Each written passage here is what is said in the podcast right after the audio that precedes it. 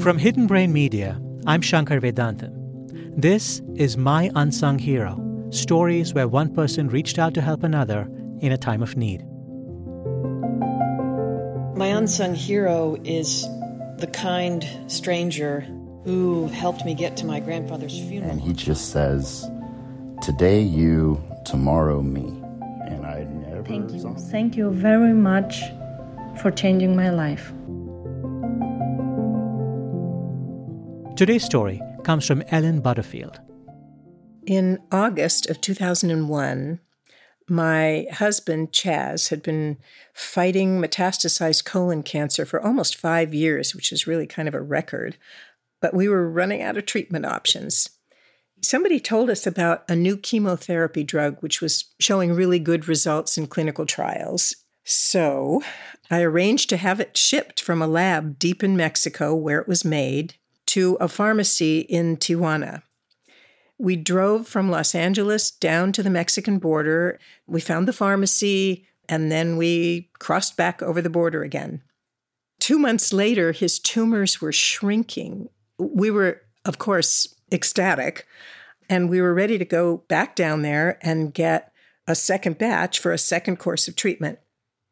So we again bought the drug, but now going back over the border was like a completely different experience because it was now a month after nine eleven.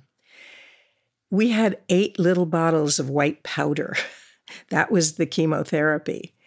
And it looked a lot like anthrax. So this time, before we could just cross back into the United States, we were led into a big auditorium with a bunch of other people, where there were a lot of guards wearing these tan uniforms, and there were x-ray machines, and none of that had been there two months before.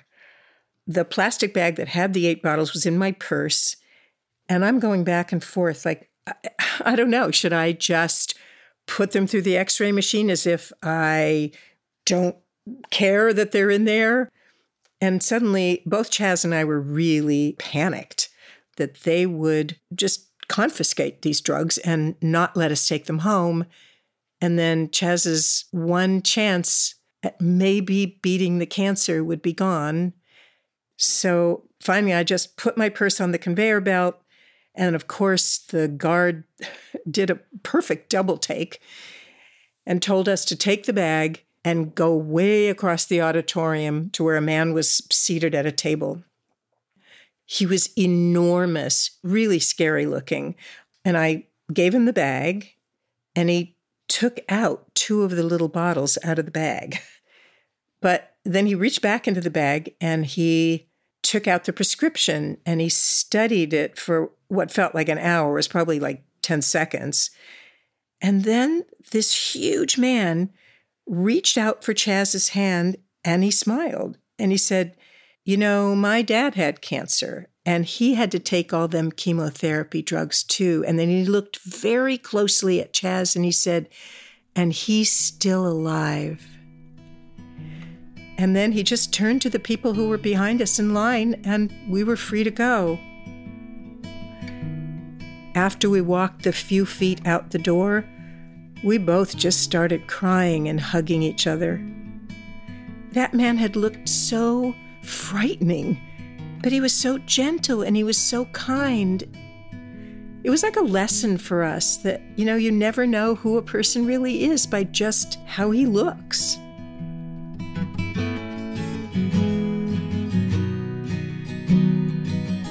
Ellen Butterfield lives in Studio City, California.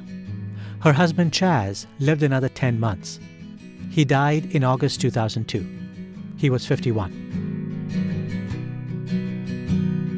If you like today's episode, please be sure to share it with a few friends.